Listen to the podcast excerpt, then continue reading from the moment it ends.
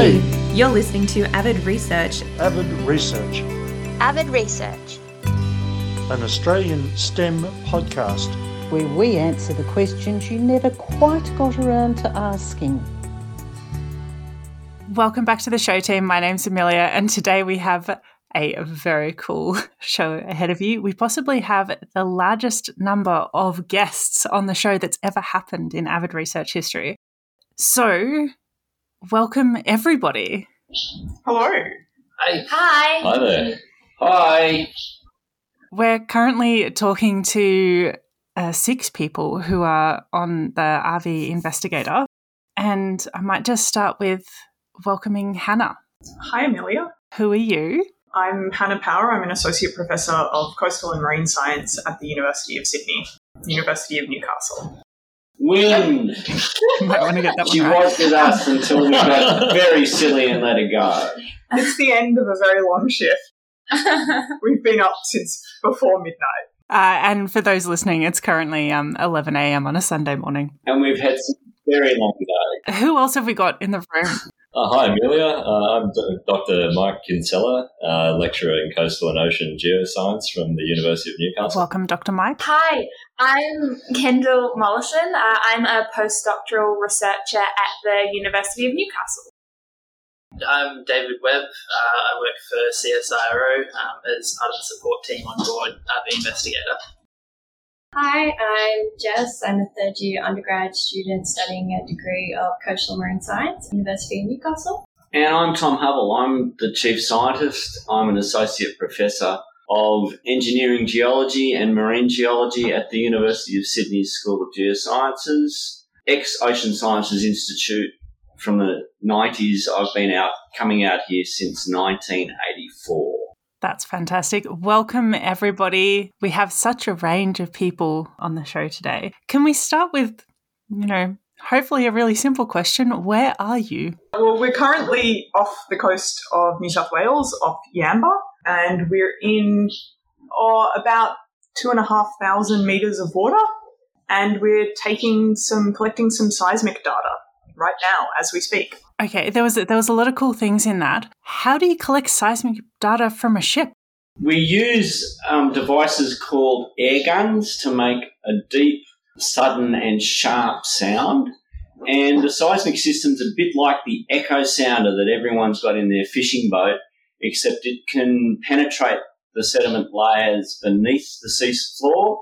And every successive layer of sediment that it hits, we get a pulse back from that. So we can get a picture of the subsea floor layering. We can even see the deep basement, which is beneath the sediment layers, using these air guns. And we've got, just to reassure everybody, we have a large number of people watching out for whales to make sure that they don't get too close to the sound source and hurt their ears. So we're very, very aware of that and we're running during the day so that we can't cause the whales any problems whatsoever. And we've seen a few and they've kept their, they know what they're doing. They're keeping their distance from us. It's really, really been quite a relief to me that we haven't had to do donuts in the ocean so that we go back and pick up the line somewhere else. My goodness, the thought of uh, rogue whales coming in and involving themselves in research and getting in the way of an air gun. They're not rogues. They were well supervised, well supervised maternal pod with a, a, a matriarch and a bunch of little chappies and a bull male off to the north and just doing their thing, fishing for squid. We think.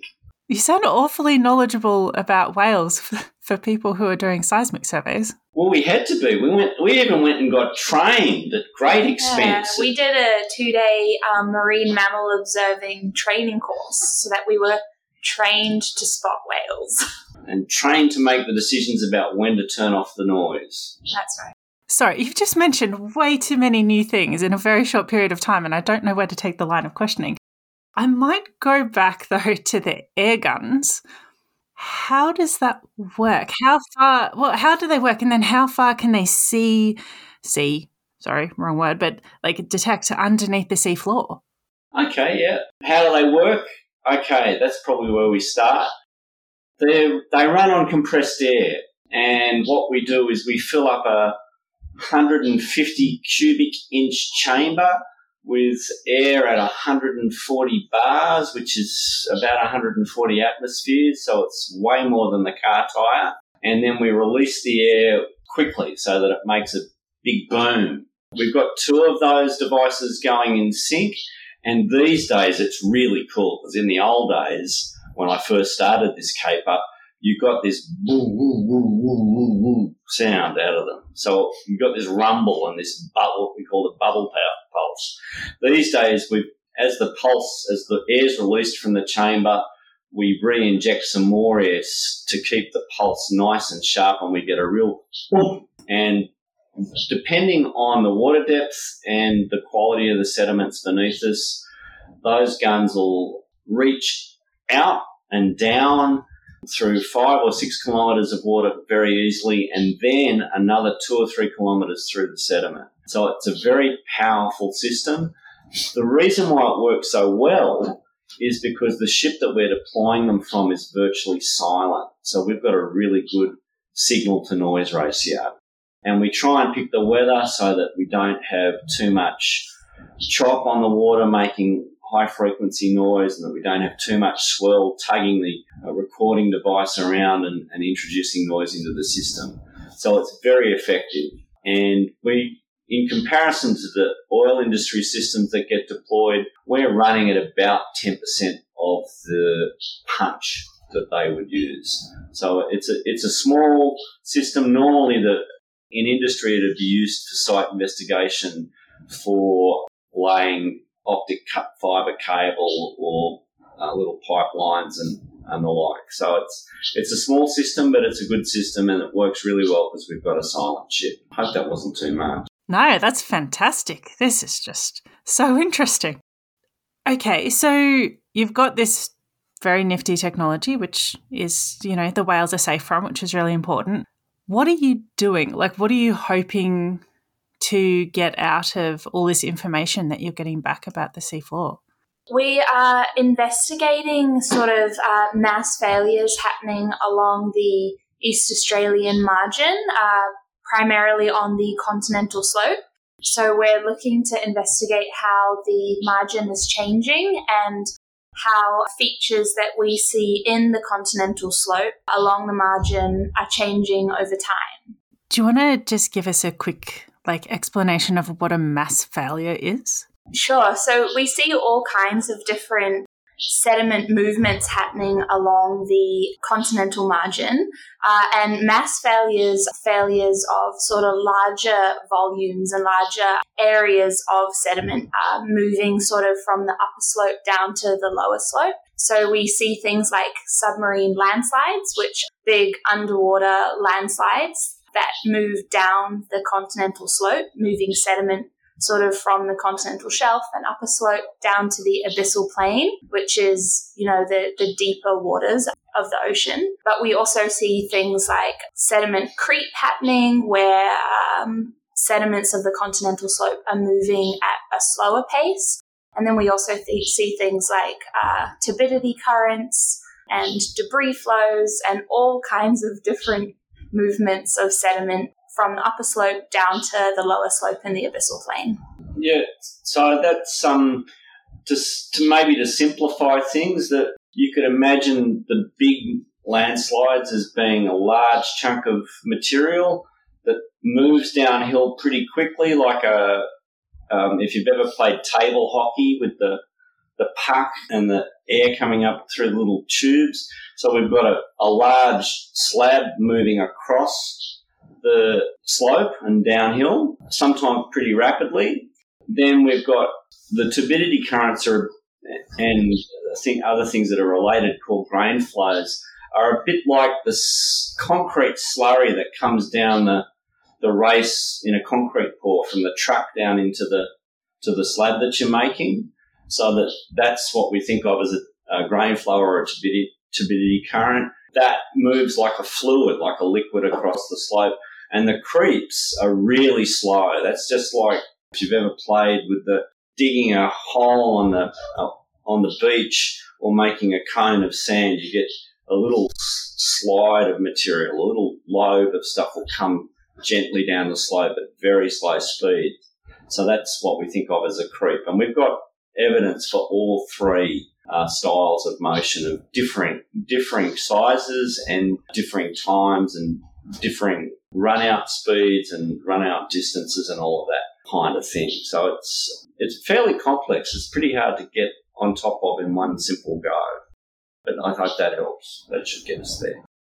And all of this really feeds into a bigger picture of understanding how the edge of our continent evolves through time and how sediment is transported off the continent above the water and into the water and then down out into the deep oceans.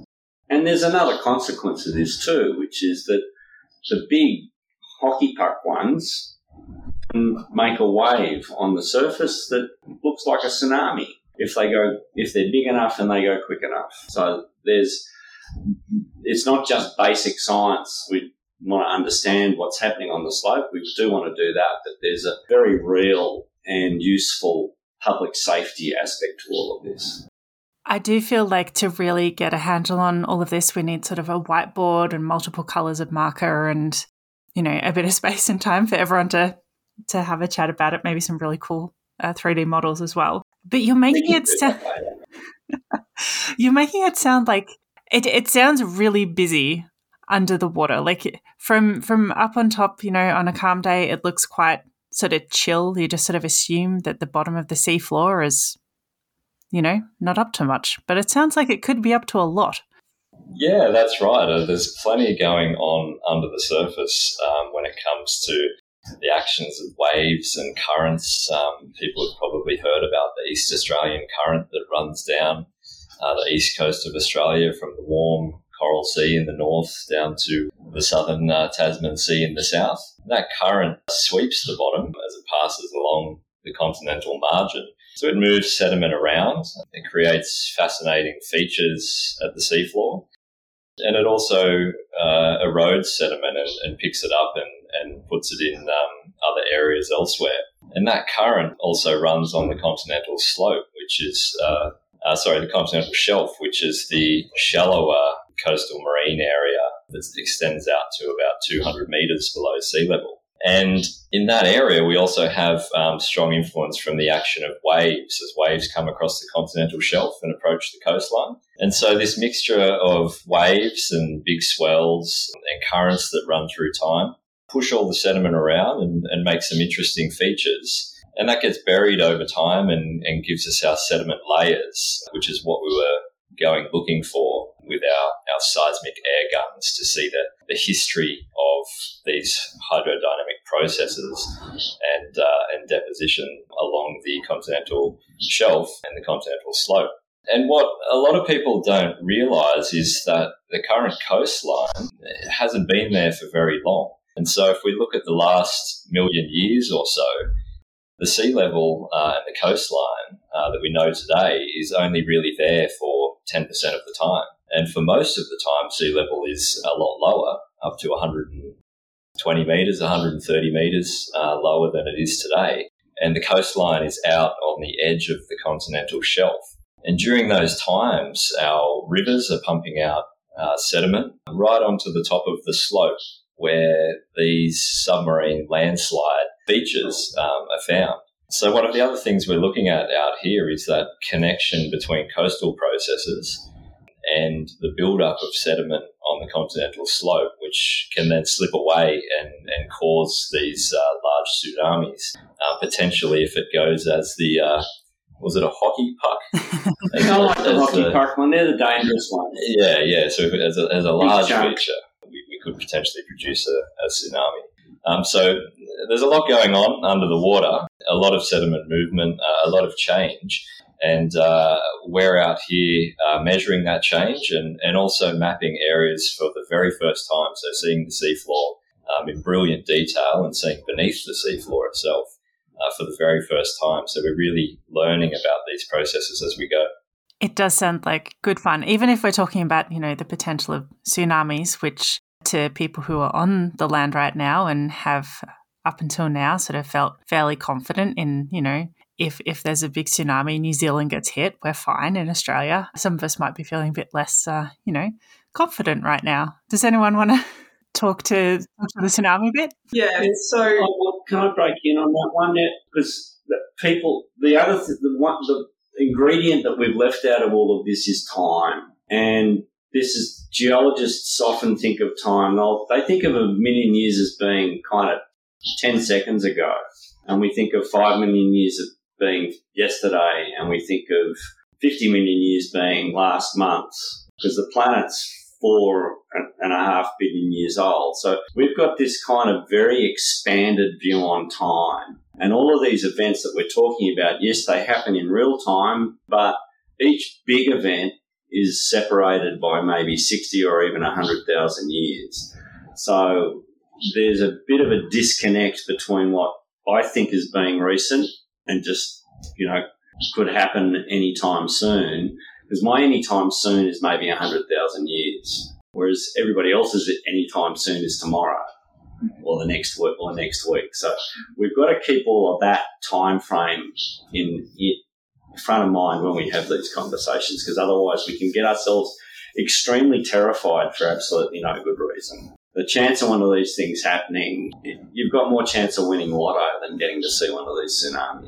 Yeah, exactly. You know, they're important events to uh, study. We know that they are happening and they happen around the world. We have a very long historic and uh, prehistoric record of submarine landslide tsunami events happening. Some of them have been very large and very damaging, but fortunately for us along the east coast of Australia, the recurrence interval, so how frequently these events are happening, is very low. Like Tom said, upwards of one in every 50,000 years or so. Or even, even quite a bit longer. Yeah. For a really big event, even uh, less frequent than that. So it's really not something to be worrying about if you're living on the coast. But in terms of the science and research, they are really interesting phenomenon to understand.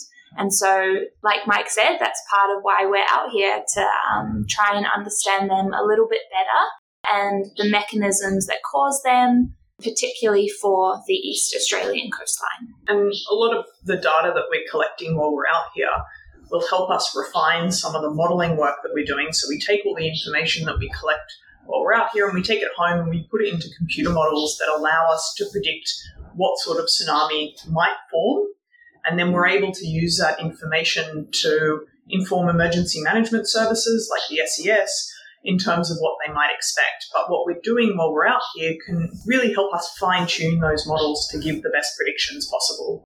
And not just the physical, this is how the water's going to be affected if the hockey puck goes, but also how often the hockey puck goes and yep. when it started going. And maybe it's been turned off even. So we'll do some basic geological sample collection so that we can really, really get a precise idea of when all of the action has happened and how, how frequent it might be. That's fantastic. Uh, I think one of the core things to being less scared is to have more information about something. So it sounds like this is going to be, well, I mean, obviously it's awesome research, but also putting a lot of minds at minds at rest, at ease. What I would love to know, because we have such a diversity of people in this room, is would we be able to go around the room and have you each explain a little bit about what your role is while you're on the ship? Tom, do you want to start? Oh, okay. and keep it brief. I'm the chief scientist. The backstop's with me. The the I discuss what we might do and how we might do it and timing and what's the best use of the ship's time because we're it's not a cheap operation. It's it's it's one hundred and twenty thousand dollars a day to be to have this show on the road. So we want to we want to spend that money in the best way possible. And the thing about geoscience cruises, what we're doing in comparison to say biology or oceanography, is that we really have to adapt the day plan based on what we get pretty much every day. So I uh, overnight, for example, I pretty much reconfigured where we were going to sample on the basis of the data that we got the day before. So it's it's pre- can be pretty intense, and then I have to you know discuss that with the buddies, discuss that with Hannah and Mike, and with David Airy, our engineer, and, and and make sure, and our seismic team that we've got on board as well, to make sure that I haven't missed something, and to make sure that we're all in pretty tight uh, agreement about what we're doing. So it's um yeah, that's what I do. That's how I spend my days, and if I'm lucky, I get six hours sleep, and if I'm unlucky, I get three or four. And if I'm really lucky, like I was the other day, I got I get a full seven and a half hours. I was so so bouncy and perky. They they nearly had to tie me into a chair. So I'm the alternate chief scientist. So Tom leads the voyage and leads the day shift. So we're working 24 hours a day in shifts. So Tom leads the shift from midday to midnight. And I lead the shift from midnight to midday, which is why I'm tired and can't introduce myself properly.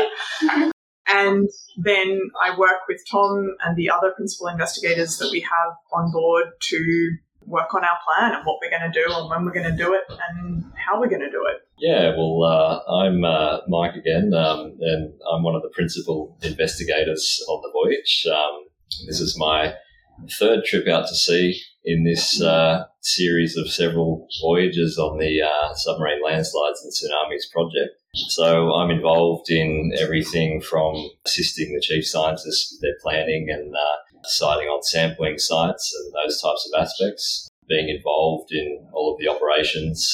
So we haven't talked about what we do in terms of sampling, but we, we throw all sorts of interesting kit off the side of the boat and the back of the boat and, and pull up sediments. And part of my expertise is is in the um, the nature of those sediments, looking at, at cores and, and what we pull up from the deep, and relating that to the remote sensing data, which is this multi-beam swath mapping and beautiful imaging of the seafloor and the seismic data as well. And then, of course, when we get back to uh, land, there'll be some time spent in, in putting uh, a lot of this data together and carrying on some research uh, so we can we can uh, analyze the data and, and, and hopefully uh, come up with some interesting answers to some of the questions out here. So yeah, so again, I'm I'm Kendall, and as Mike was just saying, one of the really exciting things that we get to do on board on this voyage is collect some really cool sediment cores. And so part of collecting those sediment cores is actually opening them up and seeing what's in there and um, starting to take some samples. So I'm sort of in charge of managing the lab on board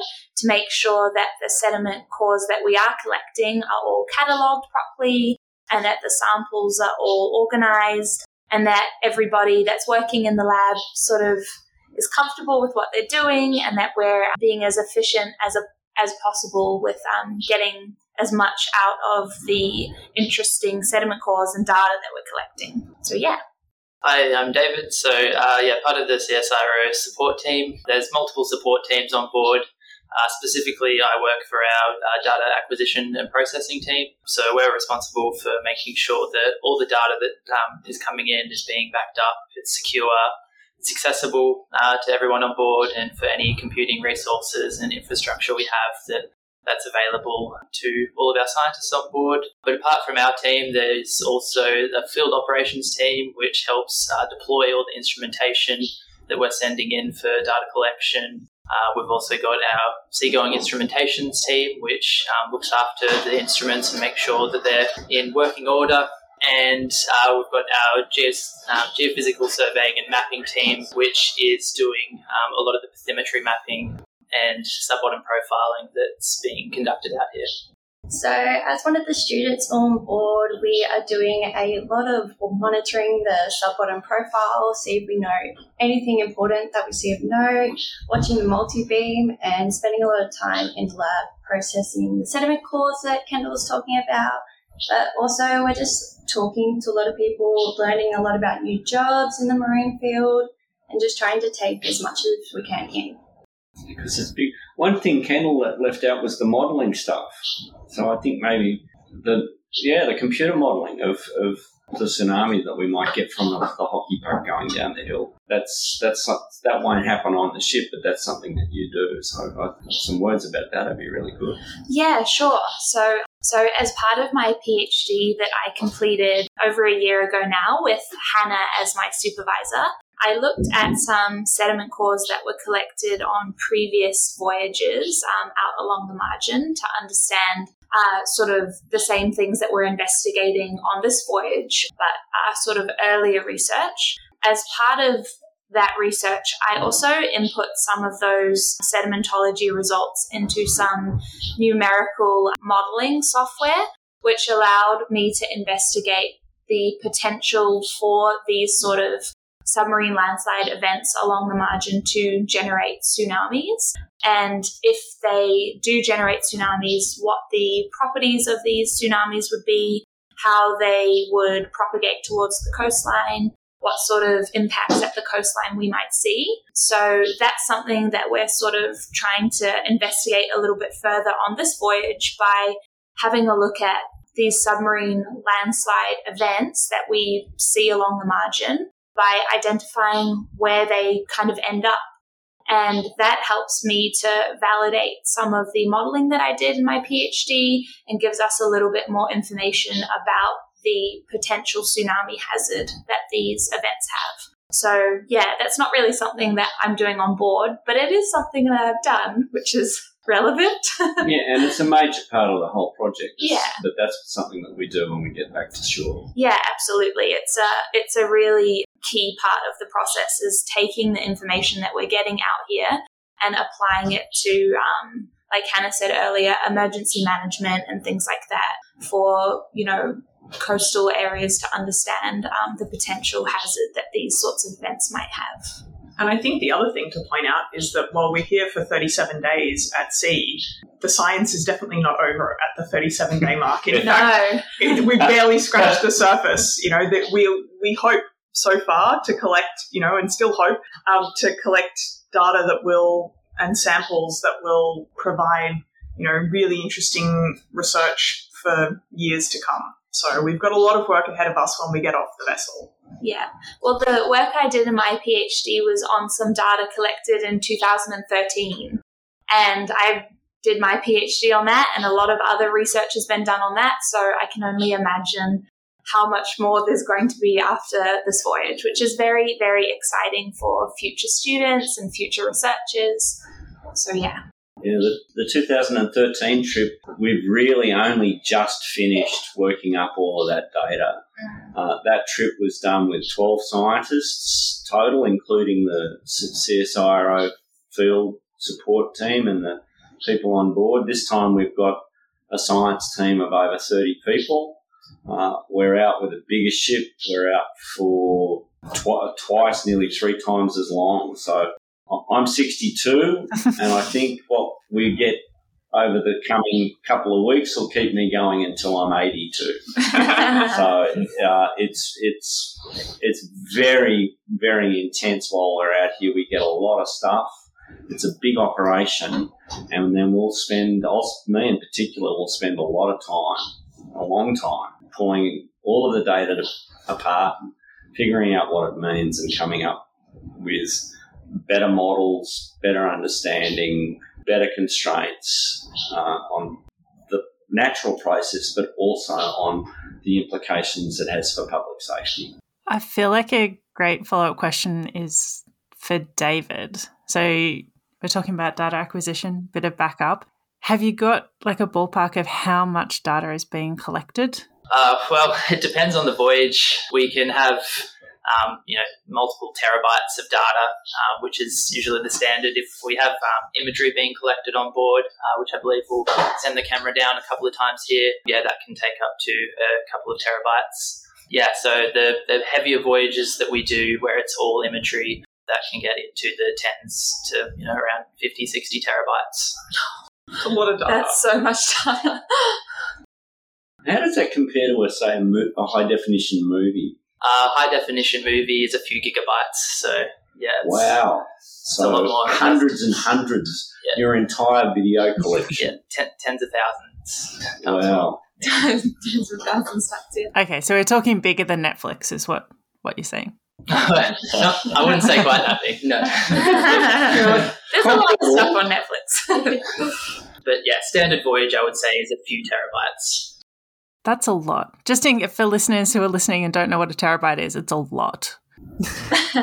So you mentioned Kendall and Mike. You mentioned that there's like more specific like core things going down. You just mentioned imagery. How do you work out like because obviously you can't take as many cores as you can like run the air gun. How do you work out where the points are that deserve like that level of in-depth analysis sampling? Yeah, so um, the first thing we do is is the uh, the seafloor mapping uh, and the seismic uh, data, which we call remote sensing. So we're essentially driving the boat along and and uh, collecting all this um, wonderful data from the seafloor. As we do that every every shift, every day, we review that data as it comes in, and we're looking for interesting features. So we're looking for evidence of past submarine landslides, or if we're looking below the surface we might be looking at older older seabed surfaces that have been buried, and we're looking for, for places where they where they approach the modern seabed, so we can get at them with uh, with our different uh, bits of equipment, like our jumbo uh, piston corer, uh, which allows us to get up to 25 meters into the seabed.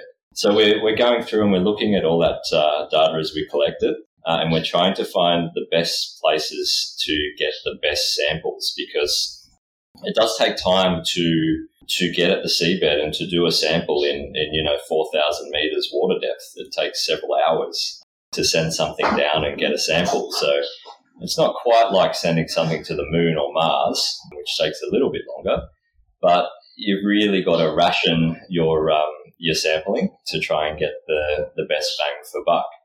So there's a lot of uh, thinking and reviewing uh, that goes on. And then we pick those positions uh, for the best sea conditions and, and the best time to, to get the best samples. Is someone able to tell listeners what a core looks like? Because we've, we've all heard about cores, but I don't think we know what an, an undersea core might look like. Maybe Jess? So cores, no cores look the same. So you'll get cores and they just look like one big chunk of mud, and then other cores will look like this beautiful marble pattern. So depending on the sediment and what materials are in there will depend on what the core looks like. You'll get a lot of mottling in there, or you'll get all these different grey patches. Just yeah, very it's very pretty mud in a nutshell.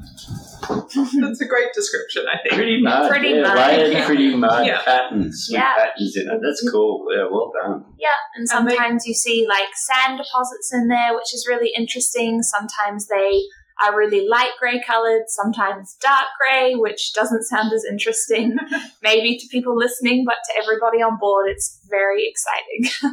And we, we even get those mud ball conglomerate. Which are Yeah. really, they're really cool. They yeah, they're, yeah, they're sort of really um, big, rounded chunks of um, sediment that we see within a relatively uniform sediment core, which make it really interesting to split open and sample. And like I said, very exciting for everybody on board.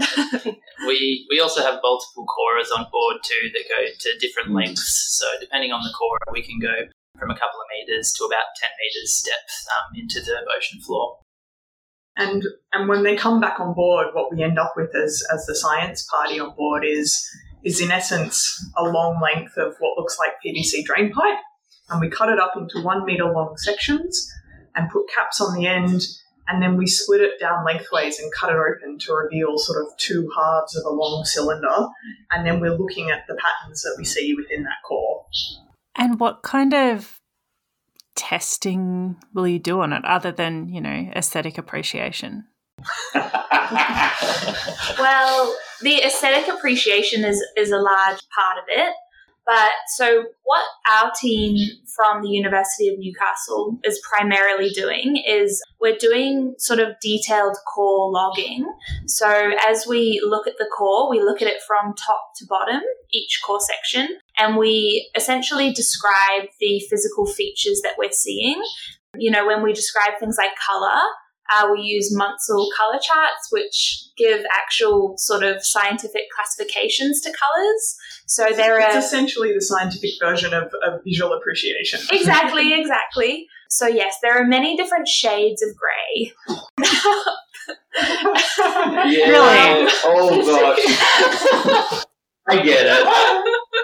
It's yeah. Oh, it's, a, that it's a bit like using the paint chart in Yeah. the in the in the in the hardware store to, to, to match it all up. But Yeah. the co- the color variations really go together with grain size variations Yeah, as well. So- Exactly. So, one of the other things that we do is take small samples of the sediment down the core to try and understand. Once we get off the ship, we'll analyze these samples to try and understand the different properties of the sediment grains. So, uh, essentially, the grain size, which will help us understand more what these sediments are composed of, whether they're coarser or they're finer, are they more sandy? Are they sort of more clay composed? And then there is some geotechnical testing that is also happening on board by the geotech team, uh, led by David Airey. and I'm, I might speak to that. But again, in that visual appreciation and the sampling, we also uh, we take samples out for carbon dating, which everyone's probably reasonably familiar with, to get the how fast the upper sediments are collecting on the seafloor, the rate of change, that sort of thing. But also in the deeper parts of the core, and when we've penetrated really old material, we use the fossil content. So we use the the I call them, I amuse everybody by calling them the wee beasties. So we've got foraminifera, which are these really beautiful spherical animal skeletons for unicellular animals. There are dinoflagellates and discoasters that we can use to really get a precise long-term age on the material. So we, we'll take samples out and send them off to some of our colleagues for dating using the fossil content. So we'll use the, it's called stratigraphy, but the, the wee beasties in there will give us a very accurate age with the older material that carbon dating just can't reach. We could also use some chemical methods to date the material eventually as well. The other really big part of the voyage, and it's the, the team from Sydney University's engineering, civil engineering school. They're called geotechnical engineers. They measure the strength and the density and the uh, also with, they're interested in grain size as well, but we have various ways of figuring out how strong the different sediment layers are. And that's really important for understanding the failure processes. Do these things move as slurries? Do they move as the hockey puck? What sort of conditions are required to mobilize that material? Because that's one of the real paradoxes of all of this is that the sediments are actually really very strong and they're on relatively gentle slopes. So the, the sediments would be stable uh, up to on up to a 30 or even a 35 degree slope. The majority of the slopes on the ocean floor that we're dealing with in the sediment layers are three to five degrees. And so the sediments that are there are, are, are too strong to fail, and yet it's apparent that they have. Now, that might be slow erosion by some of these ocean currents that we've been talking about and upwelling bottom currents. So, in, in addition to the surface currents going south, there are deep water cold currents coming north from Antarctica. So, every year when, this, when the ice pan, pack expands and freezes, it sends really cold, really saline water to the bottom, and that makes its way up into the towards the equator, and it gets trapped on the toe of the slope. And some of those currents, particularly when the ice pack is really large during the when sea level drops and the planet gets really cold, uh, some of those currents might be really strong, four or five knots even, I suspect, and that would erode some of these features out. So we're, that's all part of the story. Why did the stuff fail? What, why is it so strong, but yet we have these failure features? And that's what the geotech team do. And they, they, they put in a thing called a vane, which is uh, like, um, it's a cross, it's like a cup. Well, we can imagine it more simply. We stick a, stick a paddle pop stick so uh, into the sediment and then we rotate it and we measure how much force is required to rotate it. And so we can work out from that how strong the material is. And then we take the samples back to the laboratory and we do much more sophisticated versions of that paddle pop stick test. And we're doing we take a little cylinder out and we we crush it to work out how much force is required to to deform it and to break it, and that gives us a sense of the strength of the material as well. And that all feeds into the modelling of how the failures occur, which then that informs the modelling about how the material might move down the slope.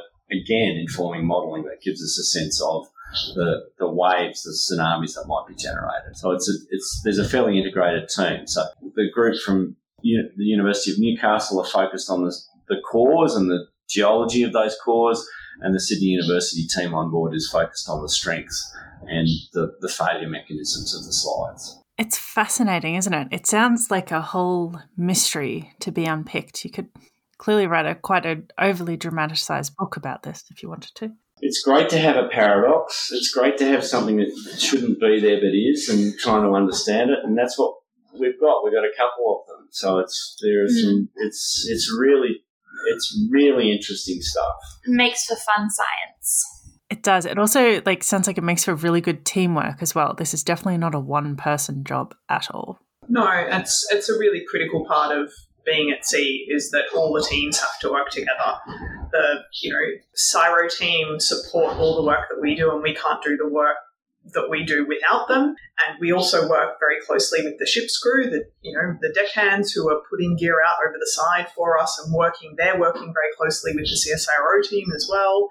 And then within the science party, we have the geotech team working with um, the team who are more the marine geology team doing the sedimentology. And then all of that feeds into the modelling when we get back home and we're tying the sedimentology into the remote sensing, so the seafloor mapping and the sub seafloor mapping. And then even as simple as, you know, the day crew have to hand over to the night crew and then the night crew have to hand over to the day crew. So without teamwork, this whole thing would fall over. And we get really tired because they're long, hard days. So that, that that's getting getting everyone happy and communicating everything appropriately. That's really tough. And the one, the, the uh, there's another team again that we haven't mentioned yet, which is the the, the ship's officers. So the, the the master of the vessel and the the officers that run the watches. It's actually a really complex and difficult thing to position the ship, particularly when we're sampling, either for a core or for we're going to do some dredging later today. Positioning the ship in the currents and the winds and actually keeping a really controlled course over the over the seafloor locations that we're really interested in is a serious art. It's and it's very different to what most seafarers would experience. We, when we dredge tonight, we're essentially putting out a 2,000 metre long anchor with the intent of hooking the ship up to the bottom and then pulling a big chunk of rock off the bottom. Now that is that just runs counter to every natural instinct of a sailor to hook up to the bottom and actually rip it off.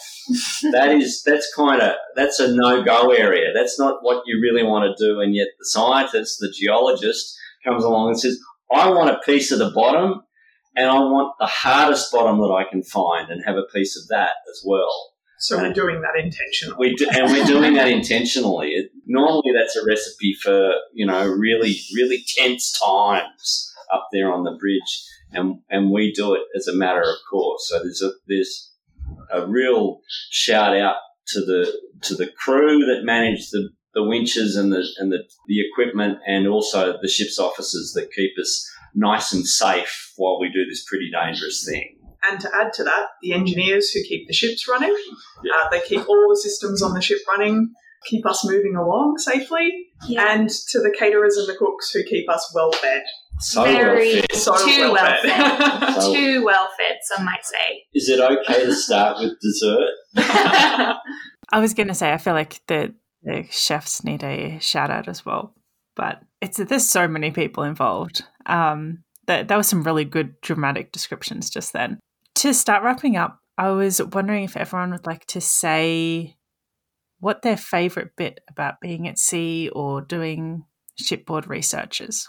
I think as a uni student, we're always handed data sets to work with, so it's really exciting to actually make the data sets and then work with them. Yeah, for me, um, I mean, just you know, having a job to be at sea all the time is fantastic for the adventure, but also just the range of science projects we see on board, from all the geoscience to all the oceanographic exploration. Um, there's just you know so much science to, to be across, to get involved in, and um, yeah, enjoy.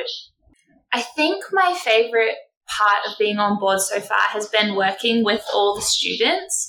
We have a really, really good group of undergrad students from the University of Newcastle here with us. And as somebody who recently finished their PhD and was a student for a very long time, it's really fun now to sort of be on the other side of it and working with really enthusiastic um, amazing students and sort of, you know, trying to teach them some stuff that I've learned and see how excited they are about the research that we're doing. Well, I don't mind some uh, wild and exhilarating seas. So um, for me, it's a, a constant uh, battle between good conditions for data collection and uh, and wild conditions for a bit of adventure. and we've had some wild conditions already. We've had 50 knot winds, um, which which changed our program. Far out. Um, we've had some uh, big swell coming in now. But yeah, I mean, the, the most uh, satisfying thing is the aspect of, of discovery and, and seeing things, seeing the seafloor for the first time and, and thinking about what that means and, and throwing down some uh, equipment and uh, pulling up a chunk of it, as uh, Tom says. yeah, I, it, it's, it's hard to add to that. I think, you know, what Mike said has captured a lot of it. But, you know, it can be something as simple as splitting open a section of core. You know, you, you send a core down, you spend, you get to your, you know, you spend hours picking a station. I should say to start with, you know, we've spent two to three years planning this trip that's once we were awarded ship time. You know, we had to put the application in for time on this vessel before that. We had five goes to do that, or was it six? Maybe it wasn't six, but it was a lot, you know, and we got awarded the ship time. You spend two to three years planning. We spent a week in quarantine so that we didn't bring COVID to sea with us. We then spent, you know, hours on board planning what we're going to do. You get to your site, you spend about an hour setting up the corer it takes you know nearly two hours to get to the bottom. It does what it does at the bottom. You cross your fingers and hope that it worked. It takes another couple of hours to come back up takes another half hour to get back on deck. You know, you finally get your hands on it and then you get to split it open and you see that you have this sample of, you know, as Jess beautifully described, mottled mud that can tell us such a such an interesting story and inform the science we do so well. That splitting open of the core is just it's just a really exciting moment to see. Satisfying. It's very satisfying. It's very satisfying and it and it makes you feel like you've really succeeded in, in hitting some of the points that you wanted to hit on this very long journey of trying to understand this scientific problem. And I guess for me, it's the variety. It's I've, I've been working on this problem uh, first as an assistant back in the 80s, and now as the guy that's kind of got the overview of the whole thing. And it's the variety of what we're doing out here that is really stimulating. It's working with the seismic processing crew. It's working with the skipper on the bridge to make sure that he's not pushing the ship too hard. That there's a bit, there's a little bit. We we don't have to hit the spot, the core spot, plus or minus three meters. That we've got hundred meters if necessary. It's working with the field ops crew that put the gear over the side, talking to the um, computer data management people about where everything is and how to get it, uh, how to get the systems to all talk to each other. It's working with the planning team that put the routes into the computer so that we're going everywhere. But I guess I started off in this game with pretty brutal and blunt tools. The dredge, there's nothing more exciting than bringing up a really handsome dredge, dredge sample. Because it, it's exciting. You're hooked up to the bottom. There's tension on the bridge. We have, um, you know, I wouldn't call it white knuckle moments, but it's uh, the the sea gods throw challenges at you, and it, the challenge, getting overcoming those challenges and getting the stuff. It's incredibly satisfying, and and integrating all of those different pieces of information, pulling it together as a whole big story, and answer, solving that paradox because it's all going towards solving the paradox. So it, for me, it's it's the whole thing. I can't really pick out what's my favourite bit.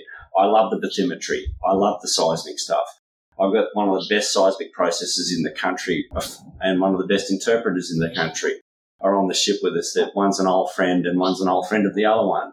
And learning from Robert how to process the seismic that we get is just it's a new challenge for me. And working with Bronwyn, who has an oil industry perspective on the science, whereas I come to it with an academic perspective. Telling Robert that we're going to shoot up a canyon, and he says, "No one ever does that. That's not. How do we get that to work?" Well, we will. And it's just every day is a new challenge. Every day is exciting. So it's it's the whole thing for me. I think, well, not just me being jealous, but I think all the listeners will be quite jealous as well right now. And we are very keen to hear what the solution to this paradox is because now you've got us asking the question. And, you know, at some point we would love the answer because that would be very cool. Don't hold your breath. Might take a while. yeah, no pressure. Um, yeah, thanks for that. Thank you all so much for sharing this wonderful insight into, you know, shipboard research and what's going on out there because the, this has just been absolutely fantastic. You're all doing an amazing job. Uh, for those of you who've been up since midnight, you know, maybe it's time time to go to bed. But thank you so much for coming on and sharing. And I'm really looking forward to hearing about the next installation of this adventure. Thanks, Amelia. Thank you, Amelia. Thank you. That's been fun.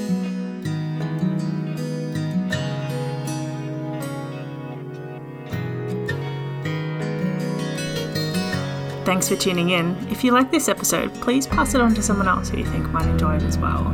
And if you want to support Avid Research this year, that would be amazing. Uh, you can buy us a coffee. Head to avidresearch.com.au and there'll be a link. Buy me a coffee, and you can support us with a one off little coffee payment. Thanks so much for listening. You're a legend.